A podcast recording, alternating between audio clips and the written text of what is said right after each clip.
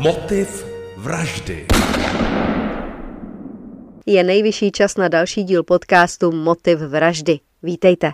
Dnešní dva případy budou spojovat synové. Synové, kteří vlastní rukou nebo si na to někoho najali, v každém případě vyvraždili celé své rodiny. V obou případech šlo, úplně nevím, jak to definovat, jak to říci, prostě normální, slušné rodiny, žádné týrání, žádné zneužívání.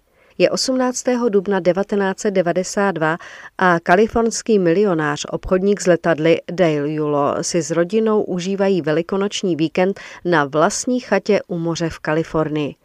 S otcem je tam ještě manželka Glee a 24-letá dcera Tiffany.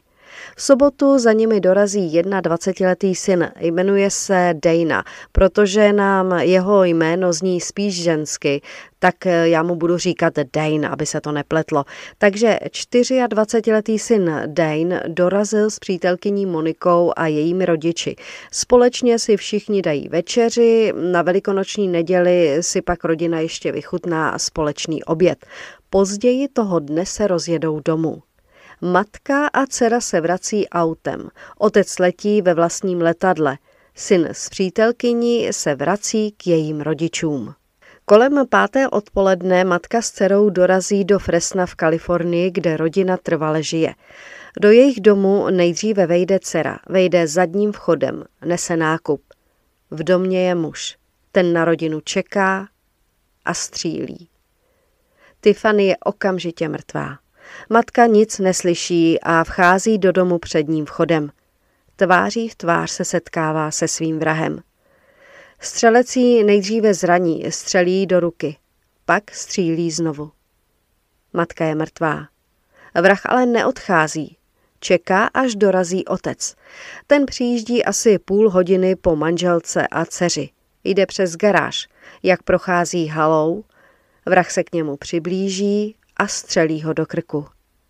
Vrah počká, až se setmí a opouští dům. Je 21. dubna ráno a k domu přichází uklízečka. Naproti jde soused, který jí říká, že den předtím mu volal jejich syn Dane, že mu nikdo z rodiny nebere telefon. Společně tedy vchází do domu. Uklízečka si uvědomí, že alarm není zapnutý, což se nestávalo. V kuchyni vidí mrtvou ženu mrtvou paní domu. Soused běží do svého domu a volá policii. Vyšetřovatelé si prošli celý dům a protože bylo vidět, že dům někdo prohledával, tak si myslí, že jde o nepovedenou loupež. Zvláštní ale je, že na místě zůstaly šperky a peníze, tedy drahé a vzácné věci zůstaly netknuté, což tedy bylo opravdu divné. Jediný přeživší je tedy 21-letý syn Dane. Ten ale byl v době vraždy 320 kilometrů daleko. Policistům se přesto zdá, že se chová divně. Rodinu prý miloval, ale při výslechu sedí strnule a nejsou na něm vidět žádné emoce. Zajímalo ho, kdo zaplatí škody na domě. Syn měl pevné alibi, kterému potvrdila jak přítelkyně, tak i její otec. Zároveň Dane začne ukazovat prstem na obchodní partnery oce, že ty určitě stojí za masakrem. Policie syna z podezřelých vyškrtne, protože má pevné alibi, ale stále se jim něco nezdá. Ten kluk se prostě chová divně. Na pohřbu, který se konal 25. dubna, se chová jako kdyby to byla párty. A tak ho policie i přes alibi prověřuje. Dane v tu dobu studoval vysokou školu a tak vyšetřovatelé vyslechnou jeho spolužáky. Ti říkají, že je posedlý titulem, nosí jen značkové oblečení, obleky od Armányho a do školy jezdí limuzínou. Také se dozvědí, že jeho nejlepším kamarádem je Joel Radovič, který byl za krádeže ze školy vyloučen. A tak si vyšetřovatelé tohohle kluka pozvou na výslech. V den vraždy eh, byl prý 350 kilometrů daleko, kde pomáhal v autobazaru. Alibi ale nesedí. Opět ho kontaktují. On jim ale utekl z města. Dále strýcové Dej na policii řeknou, že dva dny po smrti rodičů se Dane ptal na poslední vůli. Když mu závěť přečetli a on zjistil, že peníze a majetek dostane až ve 30 letech, vykřikl, jak mi to otec mohl udělat. Syn pak přestal na výzvy policie reagovat a tak začali sledovat jeho dům a zjistili, že tam bydlí i se svým kamarádem Radovičem. Také zjistili, že Dane žije ze svých úspor a úspor své sestry. Šlo asi o 400 tisíc dolarů. Dane utrácí peníze i za svého přítele, platí mu zdravotní pojištění a dokonce mu zaplatil i hodiny létání v helikoptéře. V listopadu 92 jde Dane na policii a chce věci, které si vyšetřovatele vzali z domu jako důkazní materiál. Detektivové mu řeknou, že vrahem jeho rodičů a sestry by mohl být jeho kamarád Radovič. Dane rychle z policejní stanice odchází a jako náhodou mizí i jeho kamarád Radovič. V únoru 93 se Radovič objevuje v LA a policie ho sleduje každý den 24 hodin. Radovič platí pouze hotově a na kontakt s Danem používají pager a pak si volají z automatu. Když jde Radovič volat vedle v budce je policista v utajení a slyší, jak Radovič do telefonu říká Nechci žádné cené papíry, chci čtvrt milionu dolarů. Policie má podezření a tak je vyšetřovatelům povoleno mít přesnou kopii pageru. Kdykoliv Radovič někoho zavolá, policie o tom ví. Vyšetřovatelé jsou si jisti, že si telefonuje s Dejnou, ale stále nemají důkazy. Detektivové v kampusu navštíví Dejnu a řeknou mu, že jsou si jisti, že vrahem jeho rodiny je Radovič. Odejdou, ale Dejna sledujou. Ten běží telefonovat do budky. No a už je květen 1993. Policisté věří, že vraždu naplánoval syn se svým kamarádem. Motivem mělo být dědictví. Usvědčující byly i telefonáty, kdy si říkali, nevíš, kolik toho ta policie ví, myslíš, že mají důkazy, mohou nás obvinit a tak dále. Pořád to ale nestačilo na začení. Policie tedy prověřuje i stopu, kterou jim dal jeden ze spolužáků Dejna. Spolužák měl vyšetřovatelům říci, že v roce 91 poslal eh, Radovič na jeho adresu balíček. Tvrdil, že je to dárek pro jeho rodiče. Kamarád to rozbalil a zjistil, že je to návod na výrobu tlumiče. Policii se podařilo vystopovat manuál. Odborník na balistiku podle tohoto návodu vyrobil tlumič a zjistil, že střely měly stejné drážky jako střely, které zabily rodinu.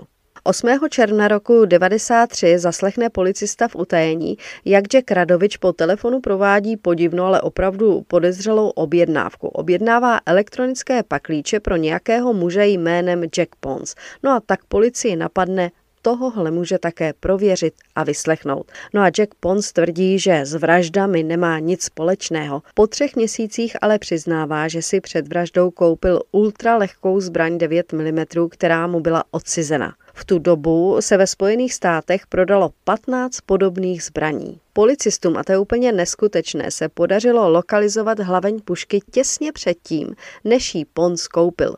Odborníci zjistí, že vypálené střely jsou totožné se střelami, které byly vypálené na místě činu. A už máme rok 1995. Podle policie si Dane najmul Radoviče, aby zavraždil jeho rodiče a Jack Pons obstaral zbraň. Policie všechny tři obviní. Zatýká Joela Radoviče a Jacka Ponce. Ten policistům slíbí, že jim vše řekne výměnou za svou imunitu. Pons přiznává, že koupil zbraň a dal jí Radovičovi. Ten mu ji po vraždách vrátil, ať se jí zbaví. Pons vyšetřovatele zavede na místo, kde je vražedná zbraň. Dane prý Radovičovi slíbil polovinu dědictví, asi 8 milionů dolarů. Policie po Daneovi pátrá. Ten sám přichází na policejní stanici. Dane miloval peníze.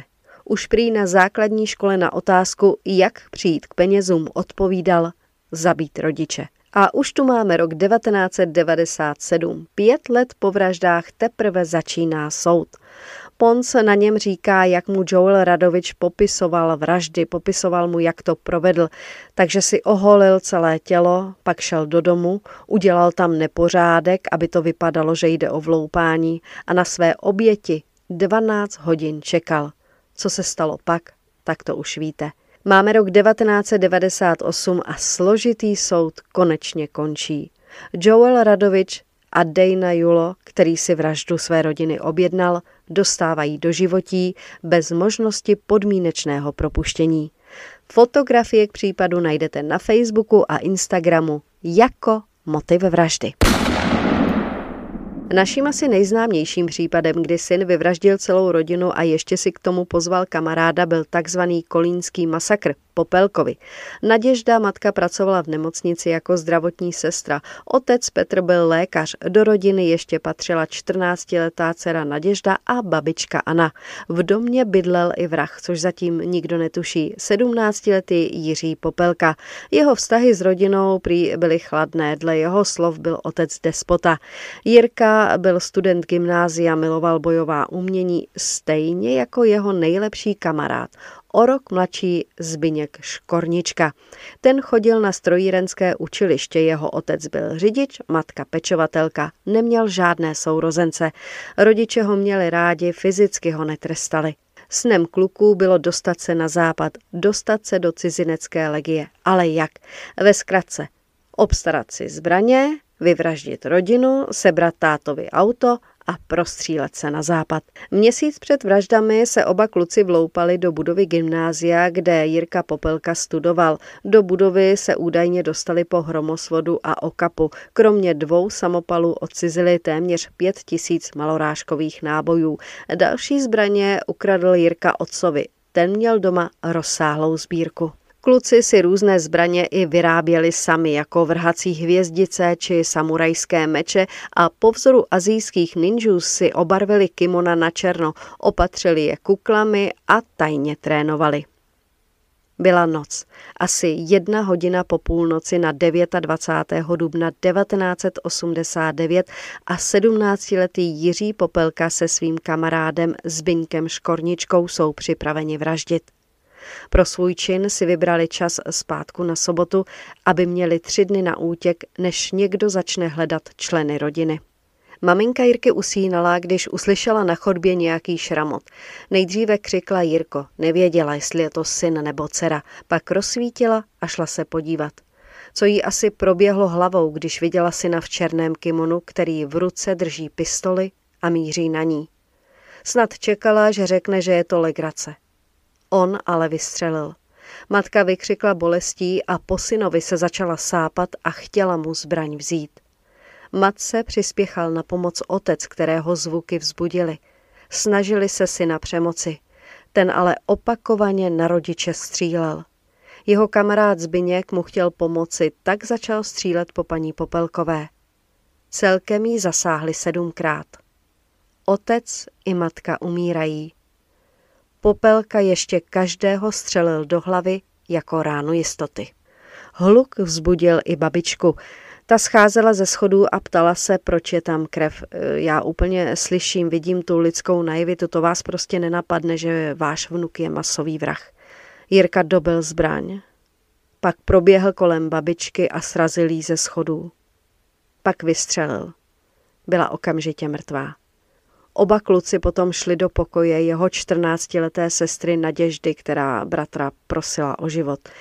No, muselo to být strašné. Jirka se jí rozhodl uškrtit silonovou strunou. Při škrcení se ale poranil na ruce, navíc se Naděždě podařilo vložit pod strunu přikrývku. Jirka si doběhl pro kožené rukavice a potom společně se Zbyňkem ve škrcení neúspěšně pokračovali. Po chvíli svoje snažení vzdali a vzali jehlu, kterou naděždě zabodli do krku. Stále nebyla mrtvá, tak ji střelili do zátilku. Po vraždách pokračovali ve svém plánu. Do auto rodičů byla to Lada, naložili samopaly ze školy, o kterých se chybně domnívali, že jsou funkční. Dále obě pistole použité při vraždách, dvě kulovnice, dvě brokovnice a bubínkový revolver. Naložili také velké množství střeliva, různé sečné zbraně, dalekohledy, provazy, drogérii a zásob jídla. Když věli autem z domu, Věli však přímo do cesty hlídce tehdy veřejné bezpečnosti. Protože nesvítili, tak je hlídka chtěla zastavit. Kluci začali hlídce ujíždět. Možná, že se ještě v autě dohadovali, jestli budou střílet, ale byli to policisté, kdo vypálil výstražnou střelu. Jirka Popelka nezvládl na mokré silnici řízení, dostal smyk a naboural do obrubníku, o který prorazil pneumatiky. Oba kluci vyskočili z auta a dali se na útěk, každý jiným směrem. Zbinka dohonil jeden z příslušníků a Škornička se začal bránit pomocí úderů a kopů. Několikrát policistu 20-letého strážmistra kopl a udeřil do obličeje a také na něj křičel, že ho nemůže zastřelit, že je mu teprve 16 let. A tak ho policista omráčil úderem zbraní do hlavy. Jirka Popelka doběhl do nedaleké zahrádkářské kolonie, kde se schoval v jednom z domků. Ten opustil před polednem, protože nevěděl, co má dělat. Ještě ten den ho zadržela hlídka veřejné bezpečnosti. 27. října 1989, půl roku po vraždách, dostal Jiří Popelka maximální možný trest pro mladistvého 10 let v nápravně výchovném ústavu. Zbigněk Škornička tam měl strávit o dva roky méně. Amnestie prezidenta Václava Havla z ledna 1990 umazala oběma vrahům z trestu jeden rok. Zbigněk Škornička byl za dobré chování podmínečně propuštěn v roce 1993. Jiří Popelka si odseděl celých devět let. Vražedné útoky potomků na rodiče, rodinu nejsou obvyklé, ale nejsou ani výjimečné. Většinou ani psychologické vyšetření neodhalí příčinu, proč se z mladých lidí stávají takřka ze dne na den vrazy. Vymějte dny plné slunce a brzy naslyšenou. Motiv vraždy se Štěpánkou Šmídovou.